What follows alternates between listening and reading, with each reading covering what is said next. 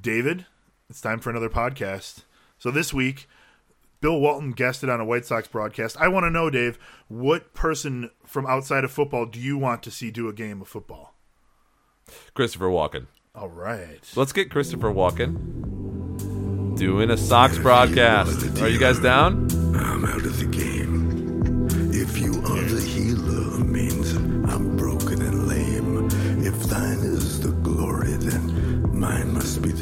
Kind of the shit from You uh, want it darker? Hard Knocks too. Was This was the end of Hard Knocks, yeah. Great song. So this song was the theme song for a show on Netflix that was the exact opposite of Hard Knocks. What show? It's called Black Earth Rising. Magnified be thy holy name. Hold on, I'm I'm just gonna turn this back up for a minute because this song is fantastic. It's not even a song; it's like spoken burning awesome.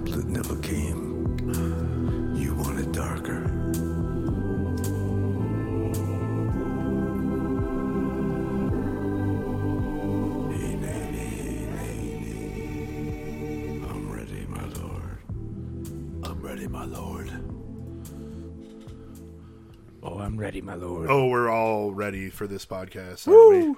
So tonight, uh, I am Jason, of course. I am Jason every night for the most part. Uh, across from me is Dave. He is always here at the podcast as well. And joining us tonight I'm is here. our good buddy Mike, Mike Mocerino. Say hi to the folks, hello, Mike. hello, hello. All right. Mike is one of our writers on Drink Five, and uh, he contributed a lot of thoughts about the Pittsburgh Steelers that we will get to a bit later. Uh, but we're going to talk about the NFC North, and we're going to talk about the AFC North tonight. Um, so I am definitely looking forward to that because you know I think that those divisions are both very fucking talented right now. Well, you don't have to look forward too long I don't have to look very forward at all because it's pretty much there for me. because we're here, and All right. uh, and let's let's go, friends. Okay. Let's let's be savage about this uh, NFC North and AFC North, shall we? Absolutely. All right.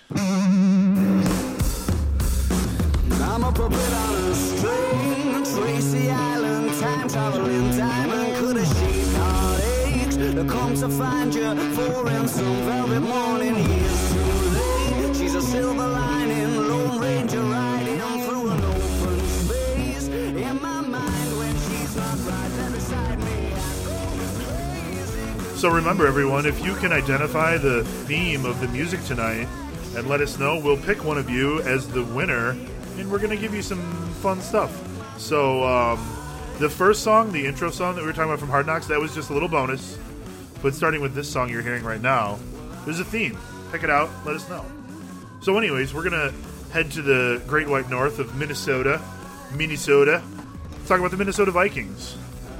So, you know, what's changed since last year on the Vikings? Well, Oofda. I, I oofta indeed, Dave. Uh, the Vikings have uh, remained the same for the most part. I, I think uh, I don't see a lot of changes in terms of their uh, big fantasy players this year. Uh, they do uh, say goodbye to Latavius Murray this year. He is on the Saints, and they have Dalvin Cook as the main running back, but Dalvin Cook has only played something like four or five games. Uh, no, a few more than that, but way less than one whole season over two seasons. So it's a really good um, bet that Dalvin Cook will not play all 16 games this year. So they did draft Alexander Mattison. He's a rookie running back. He drafted him in the third round. He looked really good in the uh, Seahawks preseason, the the Seahawks Vikings preseason game that we watched on Sunday night. Um, and we'll talk about him a little bit more, as well as fellow rookie Irv Smith Jr., who uh, they also picked up this year. Um, so if Dalvin Cook can stay healthy this year, you know he's only played 14 games in his first two seasons. He needs to stay on the field. Uh, his current ADP is 20 with an RB 11 uh, spot, so he's being drafted very high right now. I think that you know it's a high risk, high reward kind of spot for Dalvin Cook. So uh, I personally am not you know enamored with a guy who uh, has been injured a lot in his only two years in the season. So clearly, he's, he's shown that he can be a guy that is giving you really good fantasy production over a short term. You're saying that you don't trust in his health, correct? Yeah, I so, just- Mike, Mike, yeah, give, give absolutely. me give me your input here. Do do you like Dalvin Cook at all, or would you just let him continue to go? And if you did let him continue to go, at what point would you draft him? If if he is uh, if he's going current ADP as uh, twenty, which is uh, last pick in the third round, right? yeah. So No, right, that would be last pick of the second round.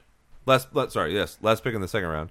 Would would you just let him keep on going? How long would you let him keep going if you were in any of those spots before you grabbed him? See, looking at ADPs and you know he's going right after Joe Mixon and Nick Chubb. I'd take both those guys over him. Sure. Uh, uh, following him, you got Melvin Gordon, you got Damien Williams, Leonard Fournette, on Johnson. But but all those guys come with uh, Oh, with their own risk. they they do, and Yeah. at, at that point in the draft, I'm I'm almost looking if I can go wide receiver and wait for the next. Uh, wave of running backs. So what you're in. saying I is don't. I, you want I to avoid away. Dalvin Cook. Yeah, absolutely. Gotcha, gotcha. Um, I yeah, Mike, you're in the same camp as me, really. Uh, so the breakout guy on this team, there's uh, it's hard to you know pick out from a core that's well established. Uh, you've got Adam Thielen, you've got um, Stefon Diggs, so uh, you can keep an eye on Chad Beebe. He's an undrafted free agent from last year. Um, he has been making some big catches in uh, in practice. He didn't really do anything in the first preseason game, so he returns punts. He holds for the kicker, so he's going to make the roster because he's valuable on special teams. Um, he's not even listed on the Fantasy Pros ADP list, so I don't, you know, officially, I got no breakout candidates on the Vikings. Does that count as a catch if you're catching the snap and holding it for Catching the snap and in holding it. PPR leagues? If Wow. only. oh, maybe in the leagues where we want to have Catch. the most points possible, we could try that. Successful hold. So so you like him as a, a guy to look at, but you don't think he's going to do really well necessarily. Right. Keep an eye on him. I, I was really grasping for someone here. They were the first team I wrote up in the division, so Sure. I felt like I needed to include somebody. But uh, yes, I, I don't really think that anybody is a third year guy because you've got two solid guys there, and the guy who you liked for so long, Dave. You Um, I his name escapes me, Soldier but Boys. it's in front of my face now. Uh, Laquan Treadwell. They've been shopping him around. It wasn't that I liked him for a long time. It's that in a dynasty league, I drafted him. and if you draft someone high, it means you have to like them because otherwise, what you did was wrong. I do concur. all your good juju. Oh, this and is just great. Send it to that player. But I've dumped him, so now I'm like, go somewhere else, Laquan Treadwell, because not my team. Not So my having team. the Roto World player feed up, uh, there's a lot of raving about Alexander Ah, Mattison. So yeah. Big fan, big fan. Uh, so what stud can you draft without hesitation? Um, they there are potentially, I would say, three fantasy studs in the team. Really, that's impossible. two potential. But there's one guy who I really like, and Well, that's how Adam do, Thielen. how do you qualify stud? There's Stud three is going to going finish in the top, ten of his position. Okay, so I, I think top Finish ten, in the top maybe 10. top fifteen, but a guy that's not like a guy uh, in most of the teams in the league from that position, correct? Right. Adam Yeah. Thielen is that guy in my book. He Okay. is ADP 26. He's the 11th wide receiver off the board. He had 142 targets in 2017. He had 153 targets last year. So that's a ton of volume going to him. And remember, in 2017, he did not have Cousins. So he got even better with Cousins because back in 2017, he was catching 64% of his passes. Last year, he was catching 74% of his passes. But Adam more Thie- targets and more catches. But Adam Thielen basically is like at the bottom end of uh, middle to bottom end of the wide receiver studs, right? And you're saying the other Sure. ones could have been Stefon Diggs or, or possibly Dalvin Cook if he like is 16 games healthy. but Cook's Cook's not a stud. That's though. a that's that's a long shot. so Thielen stud. I agree. So I do see, you know, with a good rapport with Cousins, Cousins is healthy, Thielen is healthy. I think that Thielen is a floor of a top ten finish this year. Given given health, given health, floor his top ten. I don't think so. No, No, I think Diggs is still. I, I- I think Diggs is going to be a better wide receiver this year. I like the Thielen bets, guys. so many more Yeah. targets. Remember, the bets when we don't agree are a very wonderful Yeah. thing to do here. So Absolutely. keep that in mind for for. The I would take that bet. You want to go Diggs versus Thielen? I would easily go Half Diggs point versus Thielen. PPR? Sure. All right. Okay. What's Uh, the bet? I don't care. What do you want to bet on? Uh, four pack. Oh, okay. Four pack means Four it's something pack. tasty. Write Very that nice. down. Uh, can you write it down, Dave? Sure. Jason, Jason is more of a Thielen guy. Uh, Are you taking Keenan Allen or Adam Thielen? Adam Thielen. Dave? Keenan Allen's hurt right now. Keenan Allen? You're talking about. You're in a PPR Talking about league. Keenan Yeah, but you were Are talking you about t- Stefon Diggs, though. yeah, right? I know, but I'm just asking you. I'm looking at ADP right now. It's okay. So I know I'm I sure they're like right next to each switcheroo. other. Yeah, yeah. yeah. I I. I would probably take Just don't pull a fast one on Dave. I would probably take Allen instead of Thielen. That's one head shake. Just because uh, Kirk Cousins had problems last year. They they haven't seen to get out the ball as much as they should. But I do think the offense will step up a little bit in Minnesota. That said, I don't know that I trust Thielen, whereas I do trust Allen because it's happened uh, year after year.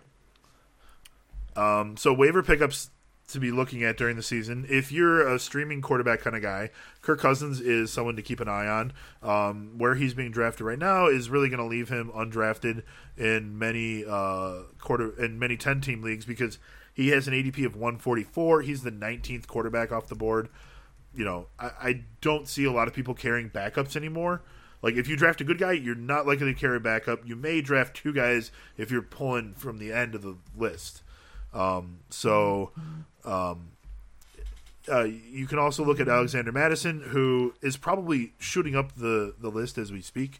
Um, but he is a good handcuff for Dalvin Cook, and I could see Mattison just being kind of used in a two quarterback, two running back system, uh, kind of like the Latavius Murray, Dalvin Cook rotation from last year. Um, so you know, rookies on the team. Rookies. Uh, so as I mentioned, Alexander Mattison, his ADP uh, as of I believe yesterday was 153 overall. The 52nd RB uh, taken, so that's end of the draft kind of value right there. Irv Smith Jr. not being drafted at, at all as the tight end 281 that I have written down here. I'm going to assume that's just 228. so uh, ADP is 240. Um, He's the 281st tight end. yeah, Oh, that means that you're a better tight end than him. Your notes are fantastic. So- I, I totally agree. I am a better tight end than the 281st. That's definitely a published error. I'm going to have to go back and fix that. I mean, I'm 6'4", 240. So, like, all muscle, folks. All muscle. even if I've never played football a day in my life, I'm probably a, a better tight end than the than the 281st. 281st guy. so Alexander Mattison was drafted in the third round. Um, he's not exactly relevant with his draft draft, draft value, but like I said, take him at the end of the draft. It's a, it's a good flyer for sure. Um, with Dalvin Cook's injury history, you know he's probably going to wind up with a decent amount of carries. Sure. So Irv Smith Jr. was drafted in the second round. I was a little surprised at that because they have Kyle Rudolph. They signed him to a new contract, uh, but it is a pretty team friendly contract.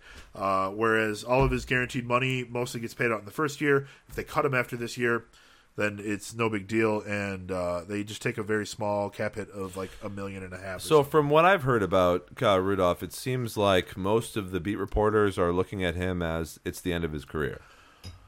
Uh, and, and so, he has not played that long.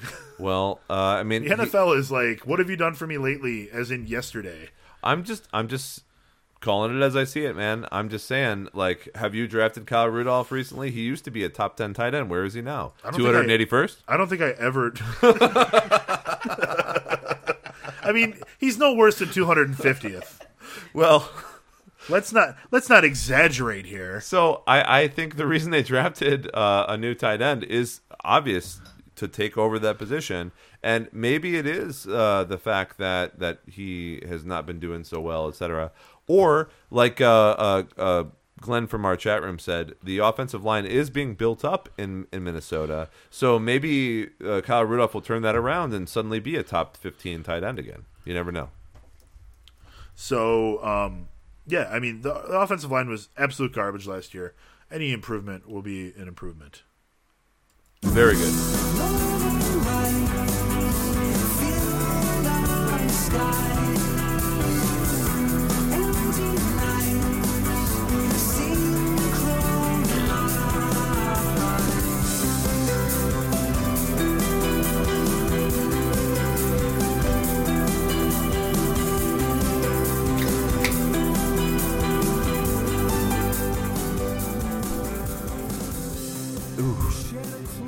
So as Jason said, if if anyone is able to tell us exactly what the theme is tonight, or even get close, Yeah, just get close. It's not a hard theme, folks. just email Jason at drink5.com or Dave at drink5.com. If you email me and you're not even close, maybe I'll just uh, I'll pretend that you were close. I'll pass it on to Jason. You know, I can do those things. It'll it'll be fun. Nice. Anyway, we're doing uh, AFC and NFC. We're alternating. Uh, can we get some more shots on the table, though, please? Oh, you'll have to ask the waitress. Jess. Thank you. uh, we're going to talk about the Baltimore Ravens tonight. What's changed since last year? Joe Flacco traded to the Broncos. So Flacco, Au revoir, Flacco. the giant raven. Joe Hold on. What what kind of noise do ravens make? Raging Flackaholic. No, no, no. People are listening with headphones out there now. Let's let's be gentle. They are not listening There anymore because they are now deaf. I peaked. I honestly don't know what noise what noise ravens make, but I know it, it doesn't go Flacco, Flacco. Ah. So, with him gone, Lamar Jackson, the long term starter in Baltimore. Uh, they also picked up Seth Roberts from the Raiders as soon as he became a free agent, and they signed Mark Ingram, the former Saints running back, in free agency to be their starting running back. They also drafted two wide receivers and a running back in the first four rounds of this year's NFL draft. So obviously they want to kickstart the offense this year, and we'll see what happens. We talked about this a lot last year. When you have Lamar Jackson as your starting quarterback, um, especially after it was a Flacco injury that got him in there. They were trying to just run the ball because they weren't sure that they had actually built up Lamar Jackson to what he should be. They didn't really have all the play calling, they didn't have everything together. But most people um, that are out there as fantasy pundits and analysts, etc., are still not really that sure about Lamar Jackson. Is he able to throw the ball?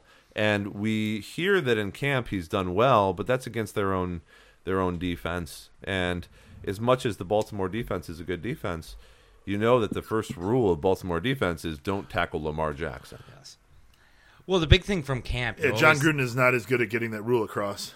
You always have to remember they're they're building confidence. I mean, you might hear one percent of players is having a bad camp, but other Yeah, than nobody that, ever has a bad everybody's camp. having a great. If someone camp. has a bad camp, you need to drop them out of your life. Antonio Brown is having a bad camp, Well, Antonio Brown is not really making it to camp. but other than that, like coaches are always going to talk up the players, and uh, you got to take it with a grain of salt. Antonio Brown is all in or all out. Sure. Lamar Jackson, from a fantasy perspective, he's going to run. He's Yeah. going to run a lot. Is he going to run as much as last year? Hopefully not. But uh, I think he's a viable grab late round, and he's going to put up good numbers. Yeah, so Mike's analysis is correct, and regardless Thank of you. how he does with his passing game, he's still going to score touchdowns on the ground, and he's going to be part of a mostly uh, rushing campaign, which is good for your fantasy quarterback. Not good for longevity. You don't want to as go a against player the rushing NFL. campaign in the, the winter, though. Yeah, but uh, let's talk about let's talk about breakout wide receivers. Uh, Chris Moore drafted fourth round, 2016. He's currently the 138th wide receiver, and that's not a typo. That's Uh, better than Irv Smith Jr. I ADP three ninety nine. I love that that list goes so deep. we I'm talking about him as a possible breakout candidate. Last year, um, John Brown said several times that Moore was the best wide receiver on the team, should be in the starting lineup, should be constantly getting passes. But uh, I don't know if you guys have seen what's been happening at camp, but even though this guy was literally slated up to be the next guy on the Ravens pecking order, the camp news says he has been doing horribly. He's not. He's not participating. He's not doing well. So he's in having a drills. bad camp. Yeah, exactly. Which means get rid of the guy, right? Sure, I'm not going to be drafting Chris Moore. So Good advice. news at camp has not been positive, and the current ADP reflects that. So it's more, uh, honestly, more likely at this point that no wide receivers on the the Raiders or sorry the Ravens hit 1,000 yards in 2019 Or the Raiders. for for my uh, personal perspective, and I'll talk about the rookies later. But the fact that uh, they they've had such a problem with passing, and they've drafted all these rookies, and the incumbent wide receivers are not all that good, means that nobody there is going to have a very good time in the passing game. Let's talk about a sleeper. So, running back position, we have Mark Ingram, ADP 45, running back 23. Uh, he is not a stud, but he is someone that could be a running back two on your team, someone who is going to get passes from the backfield. They have Gus Edwards and Justice Hill, who's a rookie, getting touches as well and competing for Mark Ingram. Let's look at the tight end position. Mark Andrews with an ADP of 146. That's Oh, the he 15th looks round. good. Tight end 15, barely being drafted in standard leagues, but I think he could finish in the top 10 because it's more realistic. I mean, let's talk about this. Um, let me get your opinions on this, guys, after I finish this little segment. But I think that Mark Andrews could probably be in an argument for the top or at least second receiver overall on the Ravens at the end of the year. behind like Hollywood Brown or Miles well, we're, Boykin. we're, we're not talking about who's going to be the number, one. the number one. one. but just number two. Yeah, I think he could be. Good be enough to be number two. feature wide receiver, uh, not wide receiver, but feature uh, receiver position. Yeah, like Darren Waller, I hear a lot of good things about Mark Andrews like every other day now. Yep. No, I agree. Uh, especially with L- Lamar Jackson keeping the play alive, it opens up the routes for the tight ends to block and do a little. And if and if he's passing smaller routes, Yep. those almost always go to the tight end, Yep. or first first uh, first down routes almost always go to the tight end, or little uh, slants routes to um, uh, in the red zone tight end because the what does the quarterback want? Like a, a big uh, target that can con- contest Yep. those jump receives. Yeah, I think week in, week out, he could see the most targets or close to the most targets or top three targets. We'll go for that. But I think uh, end of year, he'll end with the most touchdown, most receiving touchdowns. On That's great. I'm looking for affirmation here. Yep. So I don't think he'll be the top receiver, but I think he'll be up there. Is Yeah. what I'm saying. Uh, Such an instrument comprised of Dodge gears and bearings. Sure, that's Mark Andrews. I mean, you and I both know that. He's composed of Dodge, gears, and bearings. What stud can you draft without hesitation? Mark Ingram is the top ranked player on the Ravens, ADP of 45. He's proved to be a sturdy, reliable running back, backfield catcher, etc. But I don't think he's a stud. So uh, therefore, I don't think that there are any studs on this team. Good. I think the best person I concur. I think the best person you can draft is Mark Ingram, and everything else is a prayer or a hope. Yeah. Or both. A hope and a prayer. Uh, waiver pickups during the season. I actually like Lamar Jackson, so a lot of people might draft him towards the end of a draft. His ADP right now is 116. Uh, that's QB 16. So if you're in a 10 team standard league, for example, it's likely that around 15 quarterbacks will be drafted. It could be as much as 20 depending on how many people need backups on their team, etc. So that might mean that Lamar Jackson is drafted at the end of the draft. If he doesn't do well towards the beginning of the season, he'll probably be dropped, but I don't think that he deserves to be dropped. I think Lamar Jackson deserves to be owned. And if it's available to pick up at some point during the season, especially during a team that doesn't guard the run very well, I think Lamar Jackson could be an amazing quarterback. Obviously, he has one of the highest ceilings in the NFL because he's a rushing quarterback. He's able to score touchdowns both passing and rushing. And last year, I don't have the exact stats, but uh, I know from 90, 80, 50, 70, he's probably somewhere around like 70 rushing yards average Every uh, game. for for the past uh, like eight games. That, That sounds that sounds pretty uh, Lamar Jackson-y. Right. So it, it's pretty good uh, as a guy that you could pick up if someone gets tired of him. And I don't think Lamar Jackson will be owned all season because I think he's going to have bad games. Yes. I think I think he'll have like a couple bad games. Someone will drop him. So watch out for that. Rockwell Automation's Retro Encabulator. Rookies on this team: Justice Hill, uh, ADP of 166. He's fast. He's shifty. Uh, looks like a poor man's Alvin Kamara, but it's doubtful they'll have, have too many regular touches in the season to be fantasy productive on your team, especially in a standard league, um, without an injury to Ingram.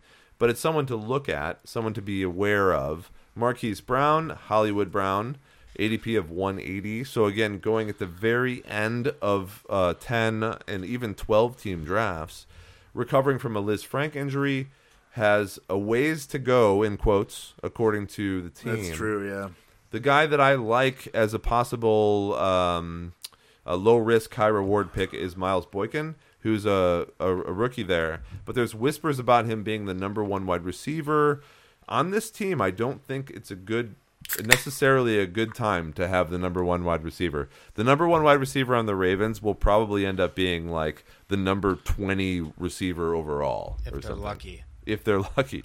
But Miles Boykin is a guy whose ADP is 276, which means he's undrafted in most leagues. Wide receiver 92.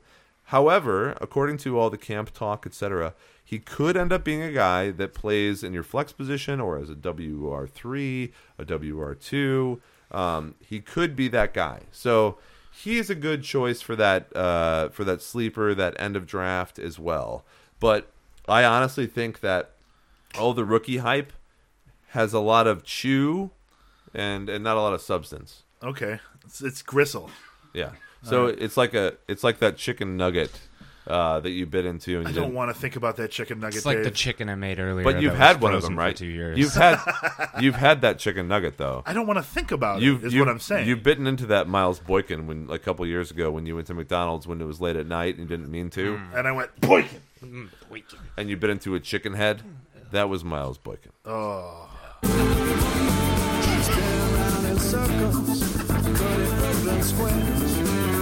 me if I love you, baby.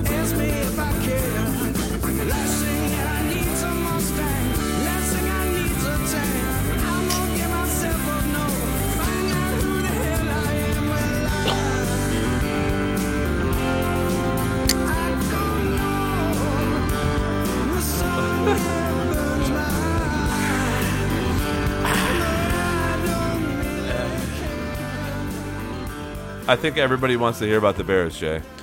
Oh, the Chicago Bears. We're in Chicago after all, so let's talk about the Bears. We're in Algonquin.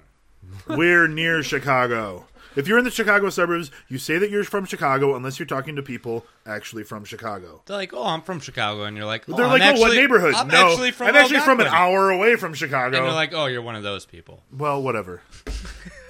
Fight.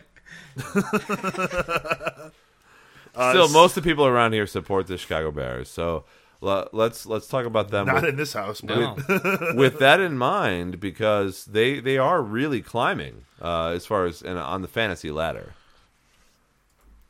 Uh, so the Bears' changes are sure mostly something. involving the running back group there. Uh, so Jordan Howard was unceremoniously dumped on the Philadelphia Eagles for, I believe, it was a conditional sixth round pick. Um, so he's really not a, um, you know, he's not anybody they're going to miss. Uh, the Bears did pick up Mike Davis, formerly of the Seahawks muddled backfield. Uh, but the big crowning achievement for the Bears offense this year is going to be David Montgomery.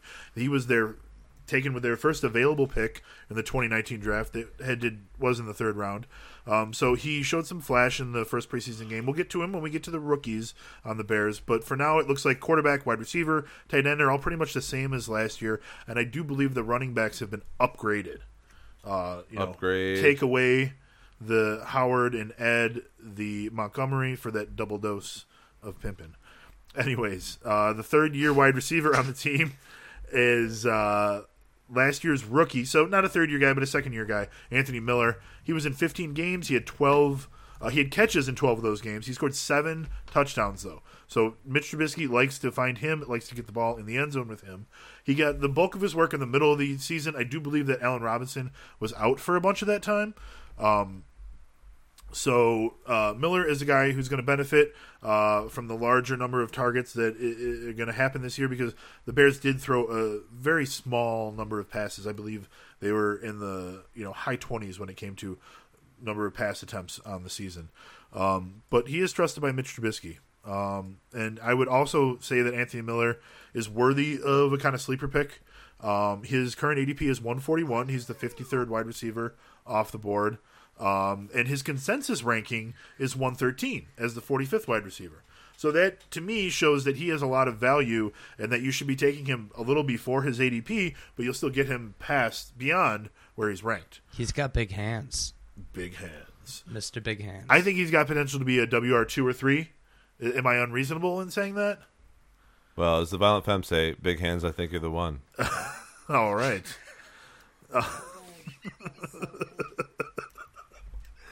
okay, that doesn't de- derail anything. So Allen Robinson, he's got a little bit of a discrepancy when you talk about his ADP and his rank. So he is the 75th overall uh, player being drafted. His ADP 75.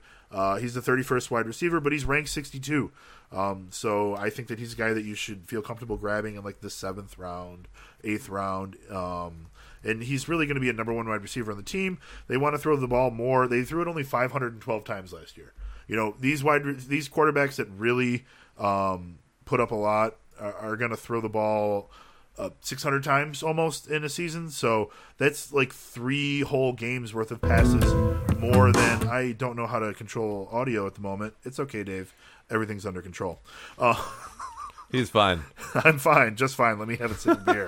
My bad. Uh, so, anyways, uh, Montgomery, Big hands, I know. You're the one. Cohen, and Trubisky, they're fantasy relevant. Their draft spots are pretty uh, accurate as to where they should go, in my opinion.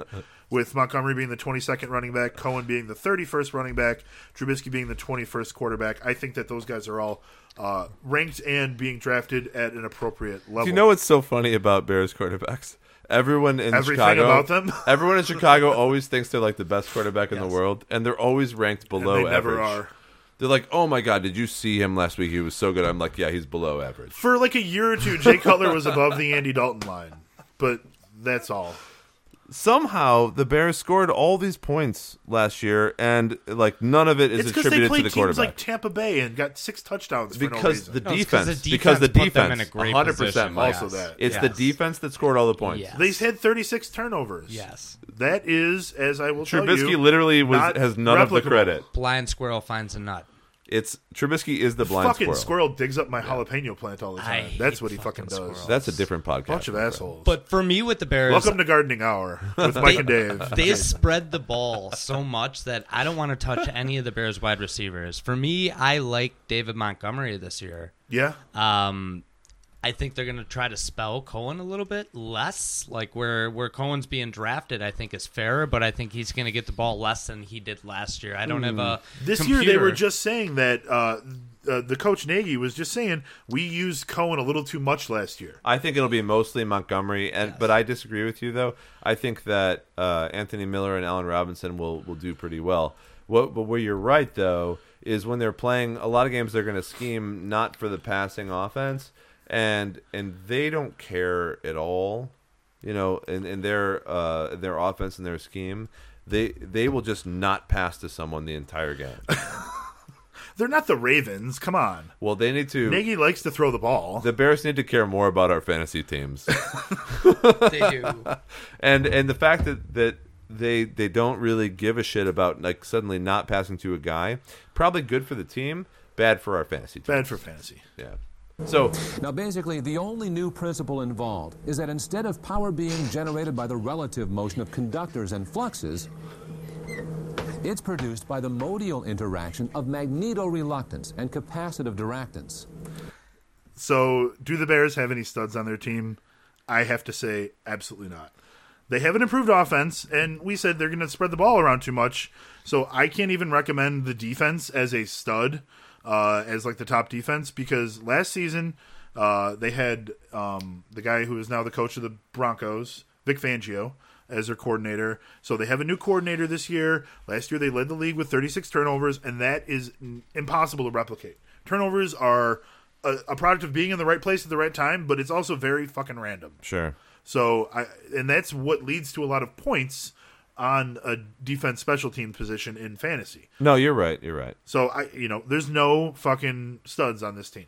and i also i want to point out that the the fortunating compaction of the chicago bears is it's it's extremely important when you're when you're trying to understand the the dedication for the uh Caridisons of the defense it's it's amazing So uh waiver pickups this year. I I would recommend Tyler Gabriel. His Taylor, excuse me. who's this Gabriel. tyler gabriel fellow Tyler.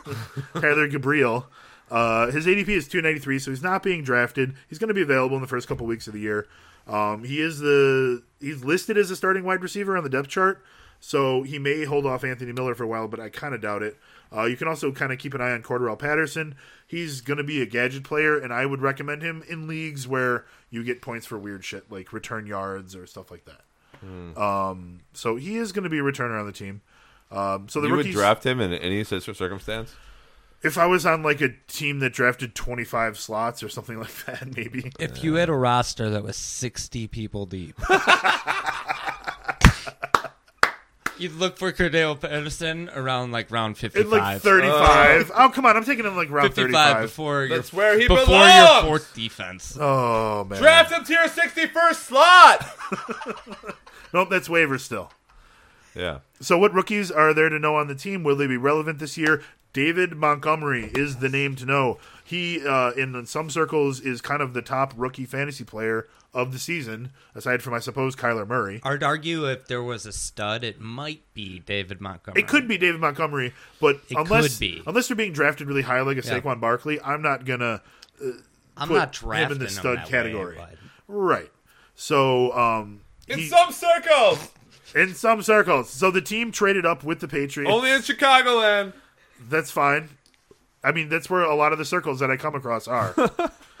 most are certain. Most of the circles that I see are in Chicago. That's where our circles are. So the team traded up to get David Montgomery. Um, he is kind of, uh, you know, look, in his first preseason game, he had three carries for 16 yards and a touchdown, three catches for 30 yards. Uh, very limited because obviously they're not going to waste people on the preseason. I think that that's a great idea.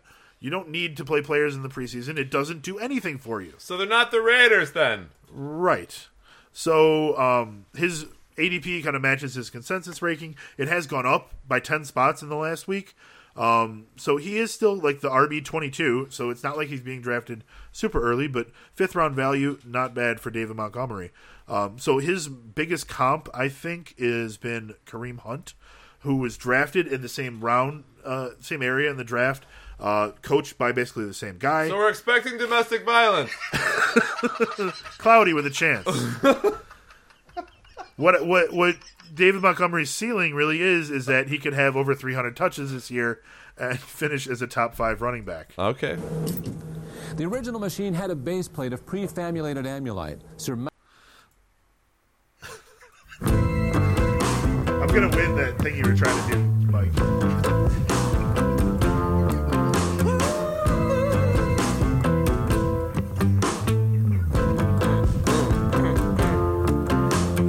Advertising imaginative ways. Start your free trial today.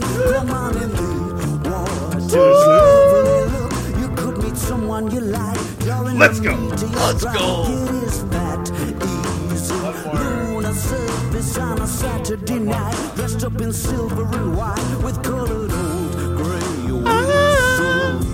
They're trying to kill me.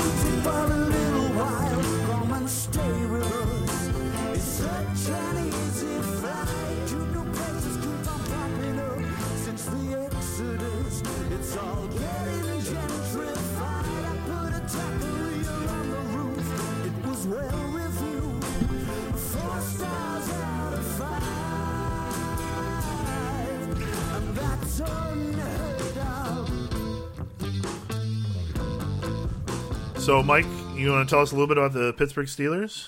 Love the Steelers. That, that qualifies as a little bit about the Steelers. Oh! Well, I mean, So, what's changed with the Steelers, Mike? so much has changed. I I mean, uh, especially with Hard Knocks out. We lost Antonio Brown. And he loves the Steelers. I love the Steelers. So that's true. Uh, Le'Veon Bell was supposed to play last year. He didn't, but now he's gone for sure, off to the promised land of the Jets, Of the New York Football Jets. the New York Football Jets. So a lot has changed, and I'd I'd argue it helps us because I mean, just the drama and everything associated with it. I expect Pittsburgh to be more of a a, a team this year. Uh, last year, the year before, it was just a rough outing. Um, you know, all the talent was there. We had good years, but you know, n- fantasy wise, it's great. You want every piece of it. So we're talking fantasy. Pittsburgh's great. It's going to continue Well, to be without great. Le'Veon Bell, Ben Roethlisberger led the league in passing. Yeah, absolutely. Bring it on. And James Conner was a top 10 running back. I don't know where he finished. I don't have my computer. Uh, I was going to crack a joke about a Mexican cook- cookbook being in front of me, but now I'm in front of Dave's computer all of a sudden. So Now you are in front of a computer. Yes. Um, What so- happened? It's like you don't know how to use it, like you're an old person. So James Conner, I don't know where he finished last year, but it was very good. He had a very good season. He did. Well, he was a Um, Pro Bowler. He finished really, really well. So that Juju finished top ten. Antonio Brown was top ten. I mean, there's going to be a big void in target. So Steelers are a fun team to look at this year. They're going to be great. And I'm I'm a Steelers fan too, but the funny thing is we, we try not to bring that into fantasy, but the thing that we always bring in is, Is that you're we're a always fan? no, we're not that. It's just that we're always we're always contributing fantasy production. Yeah, we're doing it to be competitive, but we're still doing it to have like us or don't like us, we're still going to be up there, man. you know. At the end of the draft, if I didn't draft any Steelers, I'm taking the defense or the kicker just so I have something. Someone to Uh, root for. Absolutely, because it's still fun, and uh, i it's good to be unbiased. But if you look it's at important, numbers, yes. uh, you know numbers don't lie, and the Steelers are unbelievable. So who is going to break out as a wide receiver on this team? Uh, you know, uh, Juju. It's hard to say. He broke out last year, so my vote. He's broken everything. yes, he's he's unreal. He's an amazing person. I don't have a green pepper, so I can't make that noise. But uh, I'm trying to make like a broken glass noise right now. Nice. Yeah, he broke it. You guys just just imagine it. Uh, Imagine a green pepper being broken between my hands. Got it. Got it. so as far as third year wide receiver breakout this year, I'm going James Washington. Okay. Uh, you know, Damn. The So- general, as I like to call him. so right now Moncrief's in the two seat, and that's the big question with Pittsburgh. We know we know what we have with Juju. He's a top top six, seven guy. I believe he's Uh, WR seven right now. being drafted, you know, end of first. I would be more conservative. second. I would say uh, top ten guy, top ten guy. That's yeah, what I would but say. he can be a top five guy. He so would- I did write down his his ADP is nineteen WR seven. Yeah. But but he was that guy with Brown in his last year at the Steelers. So it's it's yeah, I, I agree. He can be. He can be, but it's still intriguing. Who's going to be the number two? Don't so, steal his bike, Uh, don't. No, he's got a sweet bike. Leave it alone. or maybe steal his bike. Maybe that helped. I, I think it helped. You Yeah. could argue. It fired him up. I Oh, he forgot was- that he got his bike stolen. Yeah, it was sad.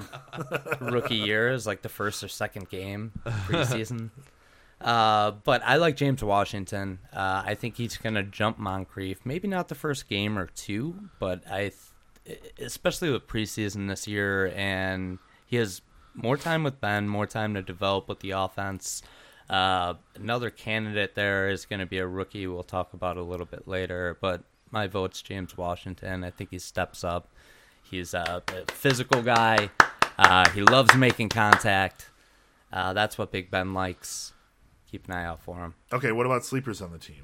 Sleepers. Uh, Vance was a sleeper uh, because I think he's got the capability to finish as you know maybe a six or seven. He's tight waking end. up, right? Okay. Yeah, he's waking up. Like you know, maybe five, but he he might not crack that top three. But I mean, a lot of uh, targets up for grabs with Antonio Brown leaving, uh, Jesse James gone.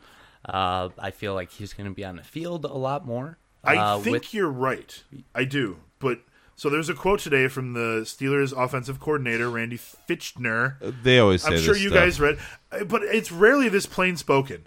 He was asked if He would Vance never play that many snaps. Will see increased playing time. He said he won't. He's never going to play the full game. That's never going to happen. Hmm.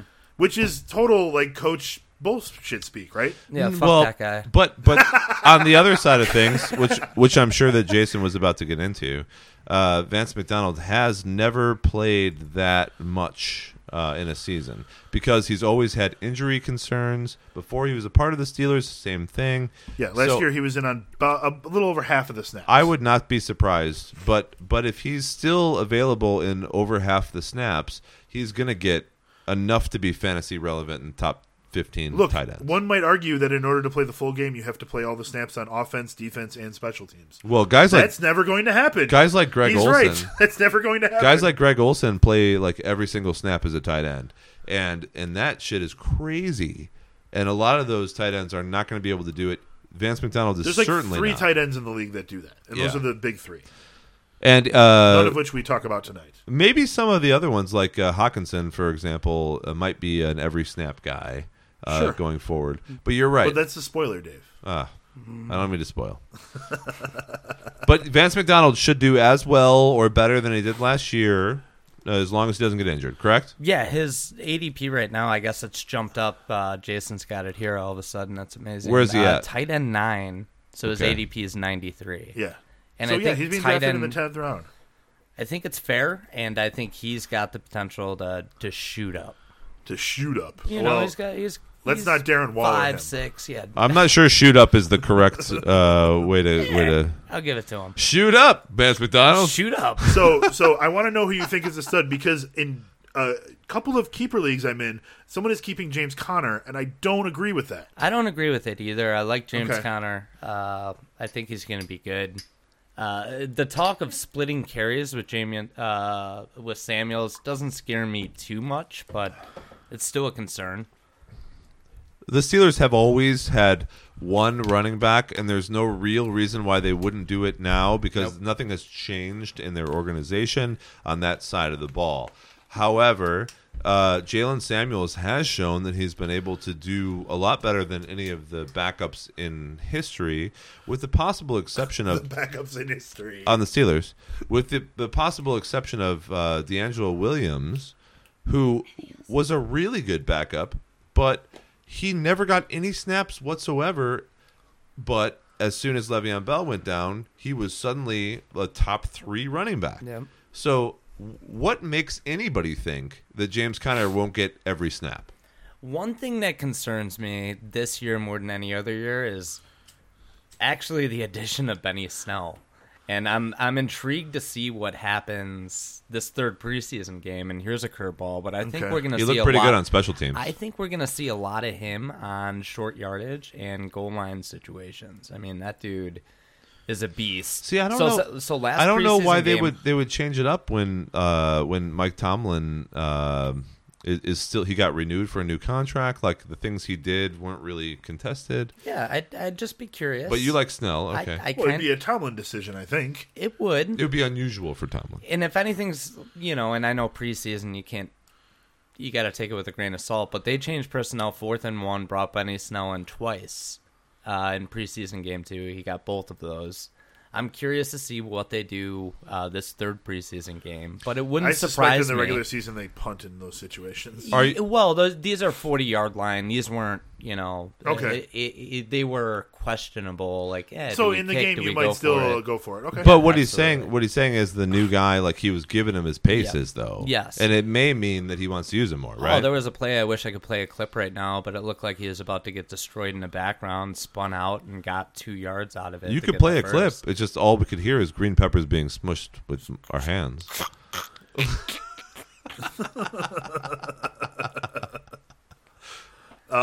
Do you have green peppers? Go pick some. I have some upstairs, but you know We could you know. test the difference between Pick a pickled pack of pack of uh, between like a, sound a effect peppers. How does a habanero sound? Yeah. To a jalapeno. Yes. Oh, my hands are burning. Then we'll eat them.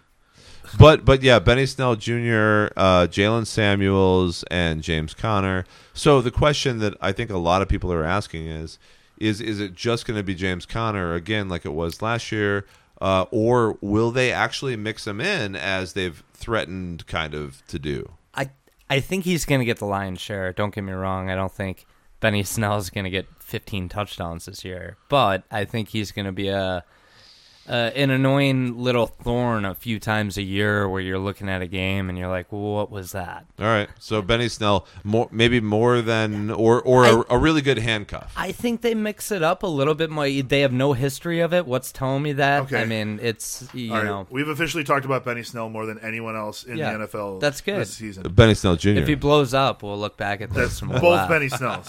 So waiver pickups during the season. Anybody you're keeping an eye on? Um, it, Diontae Johnson. Okay. Um, he's a guy that's being I don't know what his ADP is. he you does don't. not have an ADP. oh, look at that. That's good. he is not Um, being drafted at the moment. but he was a, a high capital draft pick by the Steelers, which you know is usually saying something. Steelers They've had a good track record of Okay. wide receivers. yeah, great track record of uh, I wide can't think of a receivers. team that's better at developing wide receivers. They had a first round grade on this guy. The last 10 and, years, I don't uh, think so. He's looked great.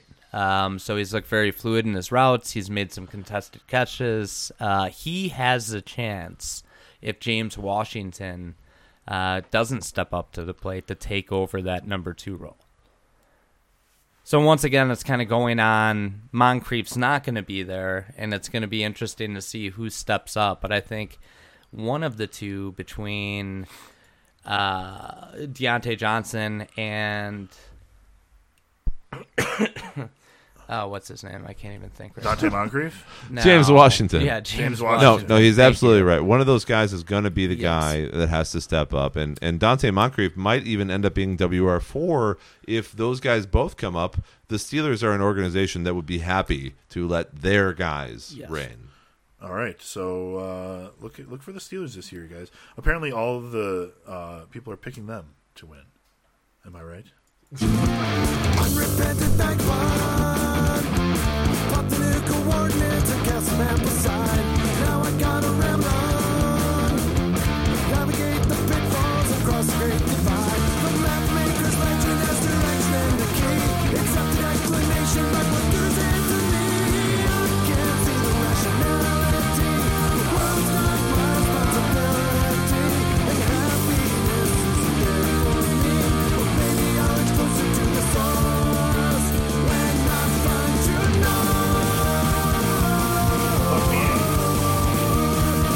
Plug me in, coach. Plug me in.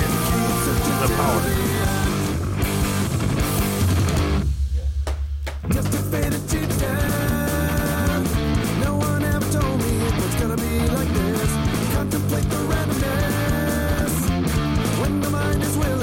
All right, we can move on to the Detroit Lions.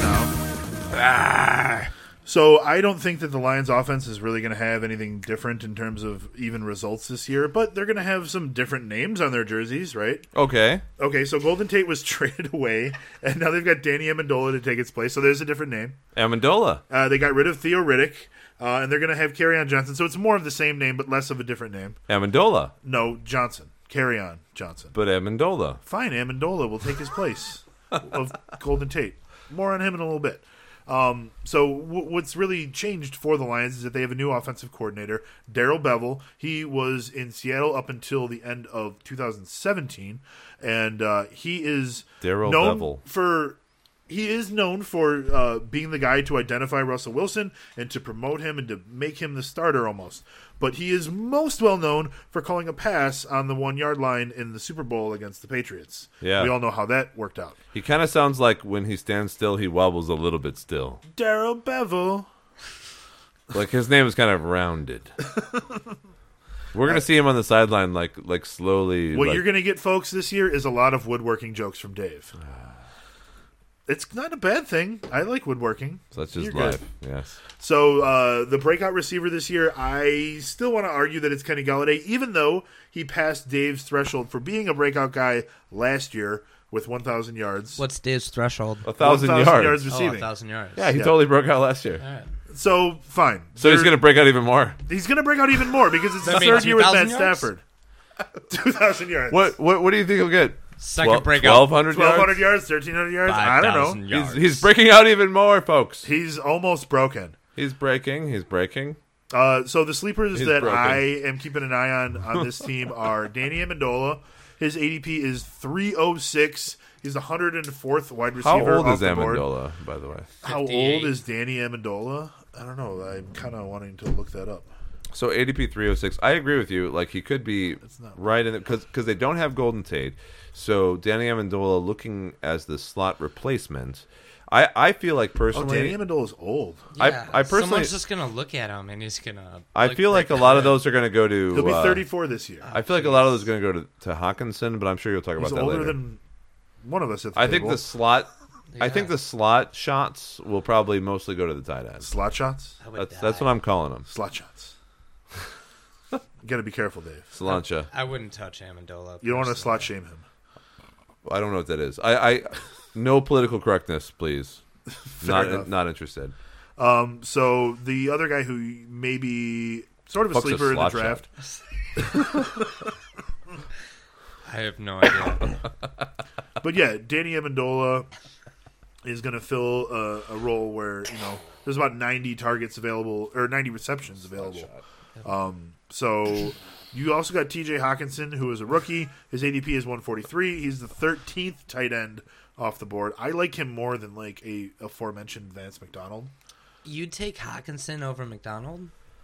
I would take him instead of McDonald. Oh, So I don't think that's happening in the majority of drafts, but I, I do. I do think that Hockenson is a guy that is literally on Detroit going to be passed to or used as as the guy every single snap.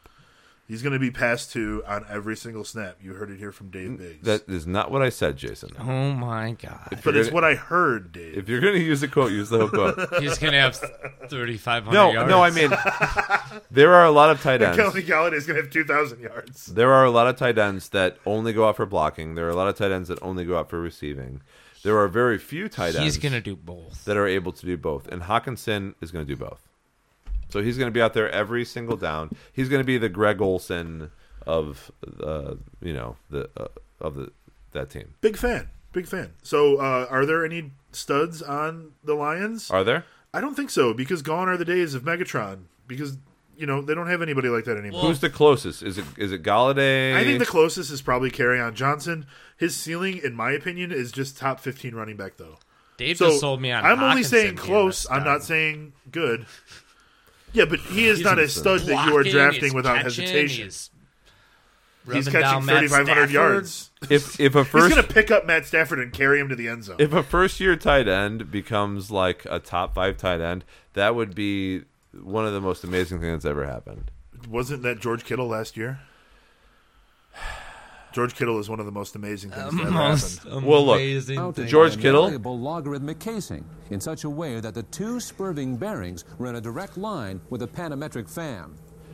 George Kittle happens to be an Iowa tight end alum. Guess what Hockenson is? An Iowa tight end alum. Guess what Noah Fant is? He's a little banged up right now. Guess But he's from Iowa as well. What noise is a hall? I do believe Glenn is gone now. Oh. anyway, oh yeah, it is on me, I suppose. so, um, as I was saying earlier, if you want to look at a waiver guy this year, there is Danny Amendola. He's not really being drafted because his ADP is in the 300s. Um, so if you do like him, especially in a PPR league, you might want to take him at the end of the draft. Um, but the other waiver possibility this year is the ageless CJ Anderson. He feels like he's turning into like Frank Gore. Frank Gore Light. Yeah. Frank Gore Light. There you go. So he was a super fantasy stud in the last couple weeks last year. Tell me He his- tell me filled in for ADP. Todd Gurley is ADP like 460? for CJ Anderson. Um, I didn't write it down. That's a mistake on my part. It's probably like 800, and it doesn't matter because he's not being drafted. Um, so it's CJ Anderson. But last year he had 150 yards from scrimmage and a touchdown in his last two games of the regular season. Those weeks 15 and 16. Um, you know, that was a sneaky championship for some people. So um, CJ Anderson, you got you got the numbers on him, Dave? Not yet. Okay. So the rookie uh, on this team to know is, as we mentioned, T.J. Hockenson. He was drafted eighth overall in the 2019 draft. Um, the Lions have a shaky history of drafting tight ends. Eric Ebron comes to mind. They drafted a good player. They didn't know what to do with him. So I think that with a new regime in Detroit, they will have a better um, better success with drafting Hockenson. You know, new head coach last year, new offensive coordinator this year. Um, so he is the 13th tight end off the board. As I said earlier, I could see him as being a top five guy. Um, so you know, th- that's all I got on the Lions. There's not a lot of fantasy relevance there.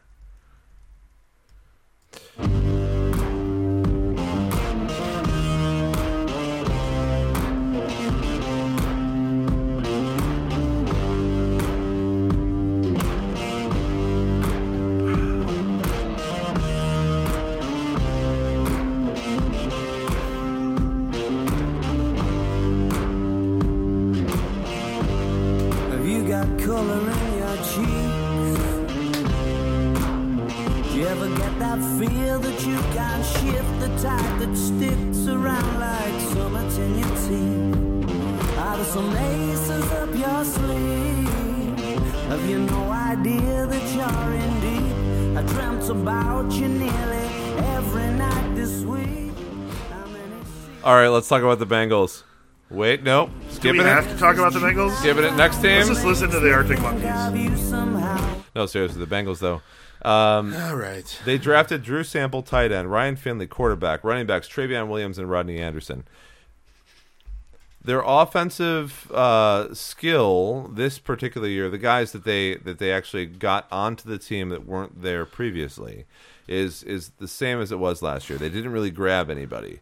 Uh, their defense was uh, was raised a little bit. I feel like, but Drew Sample, Trayveon Williams, Rodney Anderson, and Ryan Drew, Finley. Sa- are you sure that's not just like a placeholder name for a fake person? Drew Sample. Drew Sample. Feel free to Phone look it up. number five five five one two three four. He lives at 5 Main Street, Anytown, USA. He may be a clone of Kenny Sample, but he went to the Chargers. Oh, man. So, breakout guy Tyler Boyd broke out last year with 1,028 yards. And I, by the way, Barely. I must say, when when you say there's a breakout guy who's already at a thousand yards, I say, what are they going to do? Score more than a 1,000 yards? What is our breakout percentage, man? Like, you know, how do you consider someone a breakout, right? Well, you have a guy with over a 1,000 yards in the.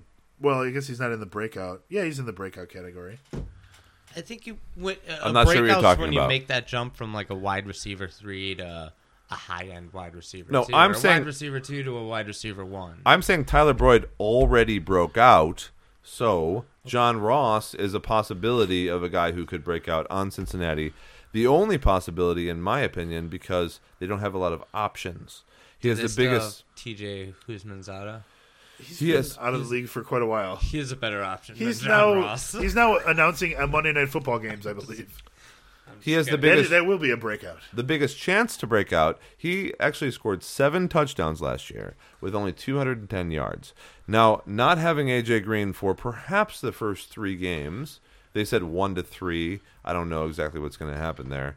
We obviously have Tyler Boyd as the wide receiver one. Andy Dalton's going to throw the ball a good amount, and he is not a quarterback that is unable to uh, make their receivers fantasy productive. He's a quarterback that is the opposite of that. He's able Using a lot of negative words to describe Andy Dalton.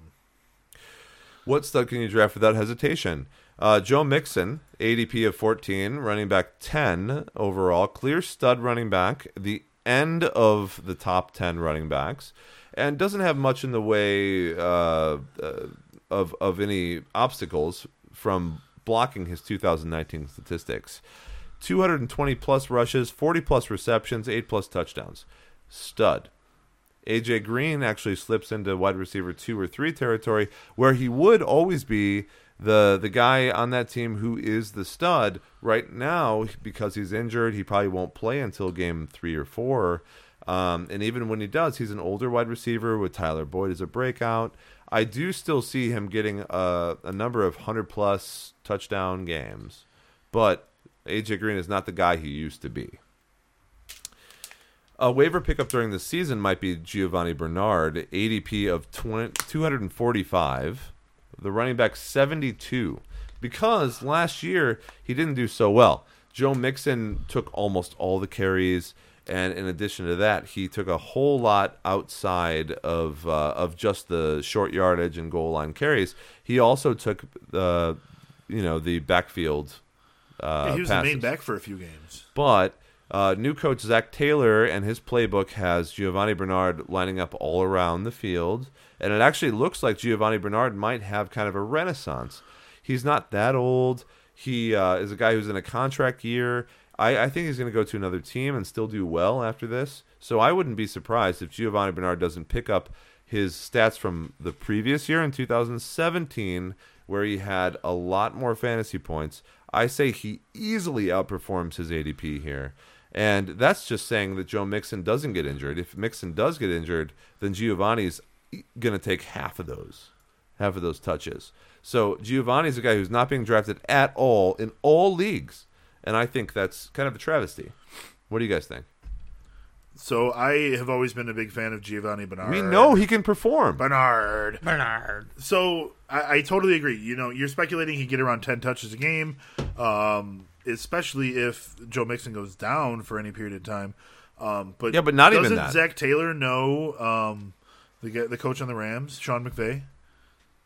Isn't Uh, isn't from wasn't that tree. his wasn't that his biggest uh, his biggest um, like thing on his resume? Yeah, from the tree. Correct. Drinks Yeah. beer with Sean McVay. Uh, also had a beer with Sean McVay. Yeah. All right. Yeah. Then I'm all about Giovani Bernard in that offense. Give me more. All right. Fair enough. I'm a Uh, big fan of Joe Mixon where he's at. I think Giovani Bernard's still going to have a shot, but Joe Mixon. Oh, I'm- I'm- running back ten. I mean, Listen, he is. I'm not saying that he's not the clear stud. I literally am saying he Oh, is the clear stud. Yeah, you, you you said stud, absolutely. Yes. a few times. Joe Mixon, You put, you put your hand down, Duh. so it was official. It was like the Dave stamp of excellence. Stud. Stud. Boom. Uh, so no, that's great. And uh, Giovani Bernard, absolutely. I'm just saying, were to happen- outperforms his ADP of three, 245. Yes. Like you could have him be like your worst running back on your team. He could probably still have a couple games where he's making a difference on your He's fantasy. gonna team. do better than Irv Smith. Like he'll have a game where he has, you know, he'll have a game where he has like five for for thirty, uh, two passes for twenty five and a touchdown, Yeah. and and he could give you 10, 12, 13 points. Beautiful. Yeah, exactly. So flex position, Bernard, you know, Bernard. Ber- Bernard. Bernard. Uh, so the rookies on this team, uh, Rodney Anderson, who's a running back, and Trayveon Williams, who's a running back, both drafted to provide depth for this team, could provide some kind of value. But Trayveon Williams is out for the entire preseason with a foot injury. So there's a lot of talk amongst the the beat reporters and the people that know this team very particularly What kind that of foot injury? that Rodney Anderson might be able to play his way into the primary backup role. The backup role would be big. Well, that wouldn't be a Giovani. It No, would it be the guy who backs up Mixon. Yeah, Gio's more of a change of pace. Right. But it would be big, absolutely. So whoever plays that role, because both those guys have the same kind of uh, of running back skill, Rodney or Trayveon, are they were drafted to be the backup to Joe Mixon, right? Because there's not one that exists in the team currently. So whichever one of those guys wins out is the handcuff to Mixon, who on that team is probably going to have 20 plus touches a game every game. Good stuff, right? Six hydrocoptic marzlevanes. So fit.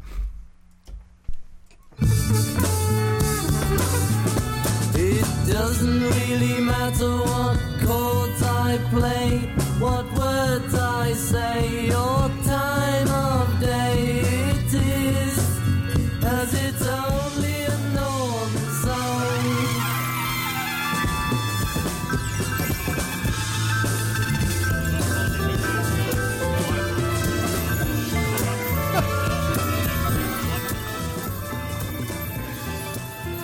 All right, the Green Bay Packers, the last team in the NFC North for us to cover. Um, so the biggest change in Green Bay is the play caller, kind of like a few of the other teams. Um, so Mike Mike McCarthy is gone. Matt LaFleur is the new man on the block. Um, so Aaron Rodgers is really kind of the winner there. He's the one who won the uh, power struggle against Mike McCarthy. Um, so I expect the Packers offense to be better this year. Yeah. Because it, it's not a clash between the head coach and the quarterback anymore. Absolutely. Yeah. So they got rid of uh, Randall Cobb. It kind of clears the way for Marquez Valdes-Scantling uh, to be the number two guy behind Davante Adams. And you got Aaron Jones, who is ADP of 28, the 15th RB off the board. And apparently he's going to be the lead back this year. Um, he's not going to split with Jamaal Williams, is what they say. Isn't that what they said last year? It is. Okay. Yeah. So I, I don't know. We'll see. Uh, so there's a new coach. I'm not sold on ne- necessarily on Aaron Jones's new increased usage. Kind of like um, a guy we talked about much earlier in the show, um, on the uh, Dalvin Cook is the guy we were talking about. I, I, I kind of put them in the same category of like I'm not really trusting in what's going on there yet, so I don't know. Um, so the breakout third year guy on the team, there's a lot of candidates. They have a huge wide receiver core full of young guys. They're itching to break out. So the one who I like the most is Marquez Valdes-Scantling. Uh, his ADP is 112, WR 44. So obviously he's being drafted in all drafts. Um, he leads the pack, quote unquote, uh, and he's most likely to reach the thousand yard milestone that uh, Dave is so fond of. Um, you've got Equanimeous St. Brown. There's an Imhotep in there, if you will. Uh, his ADP is 290. He's the 97th wide receiver. Um, he's the best measurables in the group, in my opinion. He is a little banged up. He's questionable for week one. He's not being drafted super high. Uh, you've also got Geronimo Allison. His ADP 118, WR 46. Um, it's his fourth season with the Packers. He's no secret. He's being drafted as well. Um, he had a good year. Um, did you do you remember Geronimo Allison from Yeah, last I year? do. Geronimo. Geronimo, very good. so he only did play five games, but if we extrapolate his numbers, he would have been just shy of a thousand yards. He would have had six touchdowns. That is definitely fantasy relevant. Yeah. one hundred percent. So filling out the group is Jake Kumerow. His ADP is three seventy five. He's down there with Irv Smith. 375. So uh, he's made some big plays in preseason games, uh, but he didn't get a lot of playing time last year.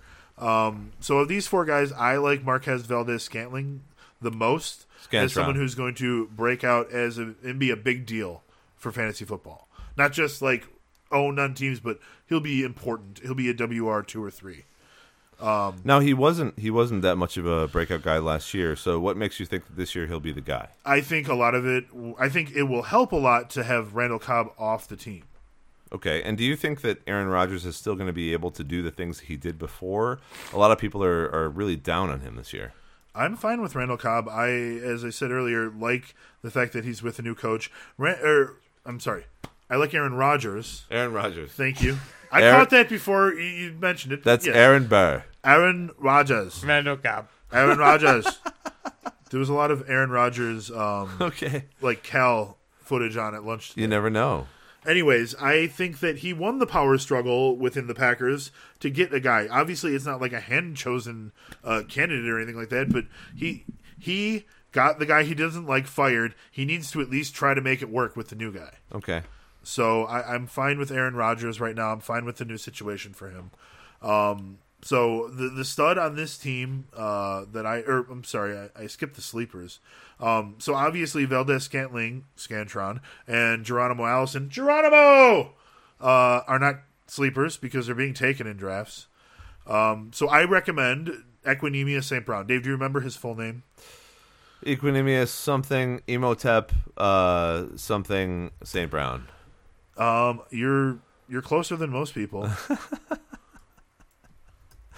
Well, the point is, he has a long first name and a long last name and a long every name in between. Tristan Imhotep J. St. Brown. I was right, actually. You were pretty much right. But I'll I give but you I credit. didn't I didn't know the ones, the in betweens. I didn't So, do you agree that he St. Brown is the is the best sleeper to grab at the end of the draft on this team? um Considering the other guys aren't really sleepers. Yeah, yeah, I think so. Although I, I would consider Jimmy Graham to be a sleeper because no one's drafting him as a tight end, and I think that he was injured last year, and I think that he might come back this year as a really good tight end. So I think that he's also a candidate as a sleeper be, because he's not being drafted, and and he's still playing, and he's good, and you know what what could happen, right? Okay. But but as we know, uh, Packers tight ends they they tend to get played up, and then nothing happens. And then nothing happens. Right. So I think that's one of the reasons why Jimmy Graham won't be drafted, uh, but will be viable as a waiver pickup maybe, along with Jake Kumerow. Um, so he's going to be the odd man out to get going in the season, but uh, at some point during the year, Jake Kumerow is going to be the hot pickup because one of the three other wide receivers will get injured. okay. Um, so studs on this team, this one's really easy. His name is Davante Adams. His ADP is number eight. He is the second wide receiver off the board in drafts. So it's interesting because it, at some point in the last uh, two years, I would say, the stud on this team changed from Aaron Rodgers to Davante Adams, I agree. and and I now think it was two years ago. and now I feel like Aaron Rodgers is not even being drafted by a lot of smart people early in any drafts. His value is weird, and that that area in quarterbacks has always been weird, in my opinion. Sure, but but you are not taking him within like uh, the top ten picks in a draft, right? Absolutely not. So Aaron Rodgers sits at, But he ADP used to be drafted in a standard league in like the top three rounds. Yeah. So so This is end of fifth round now. so what has changed? Has he become worse as a quarterback? I think that other quarterbacks have become better. Patrick Mahomes may go down as a better quarterback than Aaron Rodgers. But that's not true because only one quarterback is drafted on top of him, really. Uh, so right now you've got Deshaun Watson and Mahomes being drafted before Aaron Rodgers, and Watson is really close to Rodgers, but Mahomes is being drafted a couple rounds earlier. What I'm saying is, if Aaron Rodgers is still 100%, then we must all agree that this offense is just not good anymore. I think it was the system, and this is a new offense, so we'll see what happens. But people are definitely hedging their bets and not, you know, going all in on this offense. That being said, I'm fine with Davante Adams where he's at as the second wide receiver. Okay. His worst game in PPR last year was 16 points.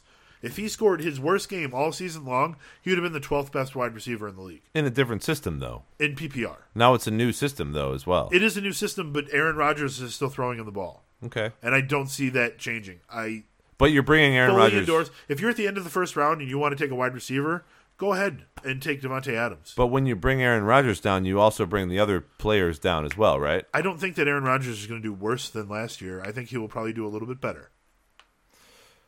Okay.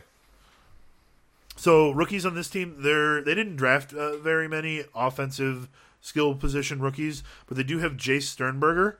Um, so he is the only really guy, real guy that has a chance of being fantasy relevant. He was a third round pick. He is not currently listed on the ADP list, and he would need to pass Jimmy Graham on the depth chart. Um, so I, I don't really see the Packers running two tight end formations. So I, you know, Jay Sternberger, the only rookie of note, really. I do not think that he will be fantasy relevant.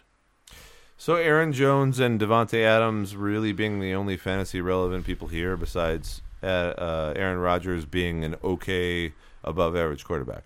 Aaron Rodgers at quarterback three, I fully endorse him being the third best quarterback in the league. I don't think in fantasy football single quarterback leagues that that's a smart pick, but that has nothing to do with Aaron Rodgers. That has everything to do with the way that the leagues are structured and the depth at the position. Um, you know, it's not his fault that people aren't drafting him anymore.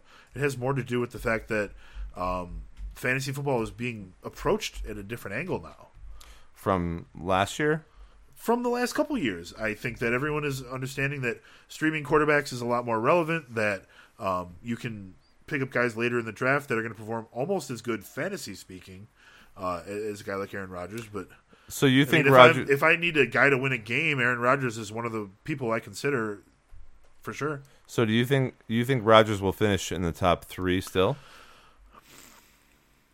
Top five? Top five. I, I give him top five. I would put money on that. Okay. How much money? I would put several monies on Let's that. let's bet several monies. Ooh, let's bet. the so I have to go top five. You get all of the rest of the positions.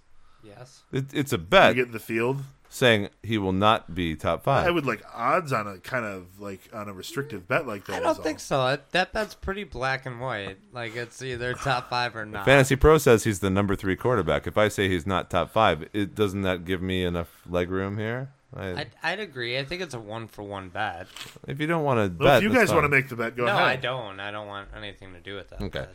but but we we have a difference of opinion.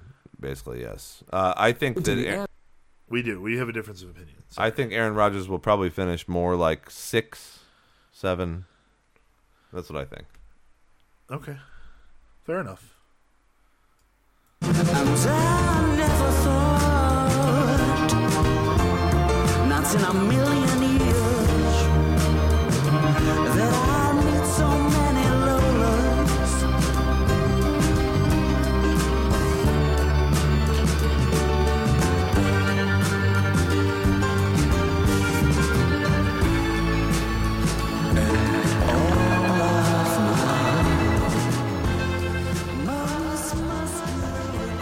gosh, I love your musical selections. Cheers. Remember, if you can pick out the theme, to let us know what it is, and we'll buy you a shot the next time we see you. We will send you a prize or buy you a shot, depending on who you are and our relationship to you. Yes, absolutely. So, uh, one of the teams that we have been really excited about over the past couple of years, mostly because they have harbored every single, every single first round, Big fan of this team, Mike is. every single first round draft pick for a while now. So whenever they draft, they get 85 first round draft picks, and every other team gets none. Um, I yes, I'm exaggerating, but it's the Cleveland Browns. What changed since last year? The Browns have Everything. have worked on their defense a lot at the rookie draft, and that's really interesting actually, because the things that the Browns have done on their defense have been pretty have been pretty excellent considering that most of what all of us see is the offense. And the offense they've they've not drafted any rookies, but they picked up a lot of guys or traded for guys from other teams. So they picked up Kareem Hunt, who has an ADP of 102 Great pickup. uh, running back 39. Traded for wide receivers Odell Beckham Jr., who has an ADP of 16 as the wide receiver 5 right now, Fantasy Pros. Jarvis Landry, ADP 65, uh, wide receiver 27. So, uh, from a team that uh, we talked about at length many times last year, Jason, uh, we talk about our dynasty teams, etc. Um, you've had some guys from the Dolphins. Uh, you've had some guys from the Browns, but both That's those low, Dave. That's really low. both those teams are in that same. Uh, Is it Jarvis Landry? I'm saying Dolphins and then Browns. I'm saying both those teams. If you have people from those people from those teams, you, at the end of the season, you're like, why? Why did I do this? oh, I certainly feel that way at times. so Patient lunar waneshaft, that side fumbling was effectively prevented. this could be one of the first times ever that you could draft wide receivers from the Browns and they could be fantasy productive. But not the Dolphins. so, oh my goodness. So spill this shot a breakout, a breakout guy on the You've team. never heard of Josh Gordon? I'm looking at Antonio Callaway. Thankfully, we've passed that episode already. Let's do a shot to end the evening, guys. oh, this is definitely going to end the evening for me. Ah. Mm. So let's look at uh, a breakout or third year wide receiver or or someone on the team that could break out.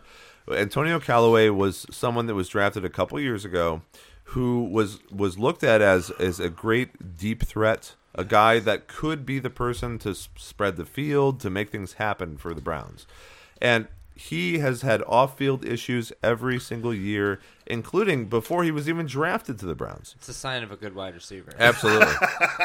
Antonio Brown would Because say, Steelers fans, you know it. Yeah. Um, but with Beckham and Landry both taking top honors in this offense, I feel like Antonio Callaway, who is suspended for the first four games of the season due to a substance abuse issue, is probably going to be looked at as someone to be cast away right now.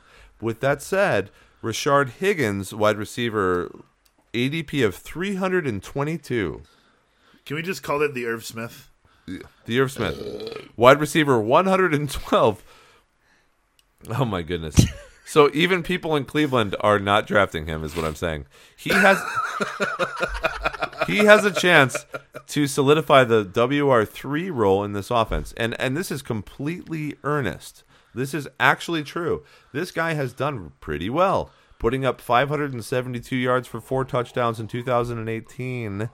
Uh, Callaway has always had those off the field issues. He might end up being the wide receiver five after an option of David Njoku. I would not be surprised if Higgins becomes the wide receiver wide receiver three because he is right now performing. He's on the team. He's practicing. He's doing well, and he's he's performed better year after year. Uh, a sleeper on this team again. I like Higgins, and uh, I think that if someone was to draft him early, um, it, it would be quite the, the the prescient draft pick, right? Uh, something that that nobody could have ever predicted. But there's a reason why I don't have him as a waiver wire pickup because I think that once he does well, he's gone. He's not a pickup that you can just have in the season. He's someone you have to draft as a sleeper because I think he'll do well starting with the first game second game. And and that's that's an interesting thing that that I think is uh, uh, particular to sleepers. So if you don't draft him right away, he's going to go away. Someone right. else will get that that opportunity.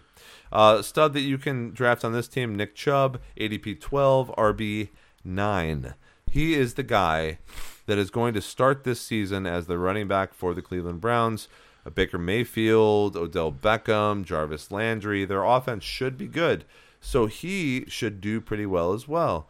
And if you look at uh, his stats from last year, after about week seven, when he was introduced to uh, the starting role uh, on the Cleveland Browns, he has done well. But the only hesitation there is the possibility of Kareem Hunt coming back in after his eight game suspension and taking over some of that short yardage or goal line or the whole starting role. So the question here is with the new coach, with the new uh, play calls, with the new situation, do they prefer uh, um, Nick Chubb? Will Nick Chubb be able to continue to um, have that kind of production? Or will they, at that point, want to bring in a Kareem Hunt and say, go for it, Kareem? No, if they're if they're running with it at that point and they're doing good, uh, which I expect them to. As a Steelers fan, uh, for the first time in a while, the Browns scare me a little bit. But I think Nick Chubb's going to be an animal this year. I think we. Yeah, I, I think more so. They get, they traded Duke Johnson. Duke Johnson's gone. yeah. Uh, so That's- all of a sudden, That's a good point. Then they traded Duke Johnson away, so they don't have that guy anymore. So they kind of feel like they're okay with those, with with the, what they have. Yes, absolutely. And he made some. He's not known as a pass catching guy, but I think he had, and uh, Jason or Dave, one of you guys look it up, but I think he had 30 something receptions last year. Who? Nick Chubb? Nick Chubb. Okay. Uh, I'd, I'd love to see what that is, but I think that bumps up to maybe 40 or 50 receptions this year. So the reason you have a guy like Kareem Hunt and you get him in the first place is is one because he's cheap because he did bad things. In Don't the offseason. draft Kareem Hunt. He's going to sit on your bench He's for. being drafted. Yeah, I know. I know he is, You can't start Kareem Hunt till week ten. Yeah, week 10, eight weeks and a bye week. ADP you 102, kidding running back No. 39. Right? But he- he's being taken. Let someone else sit with him and get tired of him. Yes. But here's the thing: if it was for Nick Chubb to have some kind of problem or be injured, Kareem Hunt would be a a badass, uh, Yeah, week all 10. in number one running back. Sure, eventually. Oh, Um, week 10. You're done already. I, I I concur with your you know endorsement of Nick Chubb as the stud on this team. You know, last year when Chubb took over the starter role, uh, it was because uh, Freddie Kitchens be, was named the head coach, who is and he's now the permanent head coach. So I, I think that they like him. They like him in the plays that they like to call. They're going to use him a lot, and I think that Nick Chubb is going to uh, be very successful in this system. So I fully endorse that. In fact, I drafted him in the Drink Five League. So that means that Nick Chubb will be injured in week seven. Uh, there'll be some crazy shit in eight and nine, and then uh, in week nine or ten, Kareem Hunt will come in and become the number one running back. Correct? cool, and you're already out of the playoffs. The main winding was of the normal lotus-o-delta type placed in panendermic semi-boloid slots of the stator. So n- not really any offensive rookies on this particular team, and uh, and that's all I've got. I, I think we have uh, enough to go with from the AFC and the NFC. Uh, I will tell you that if there are any particular players that, that you you are interested in um, comparing, we're, we're happy to give you that information via fantasypros.com where we have rankings. On our website at drink5.com, you can actually go to the right column and compare individual players. We'll tell you who we like more. Um, and the answer is never going to be Danny Amendola. Oh, I don't know, I don't know, oh, where to begin. We Thanks for listening, everybody. This has been the Americans, and for those of uh, Fantasy Finish Line podcast. from England, Thanks for joining us, Mike. Thanks for putting up with my shit, Dave. We've been on planes and on trains till we think we might die. Far from North America, where the buildings are old and you might have lots of mimes. Uh-huh, uh, uh. You looking at me that way. Cause we're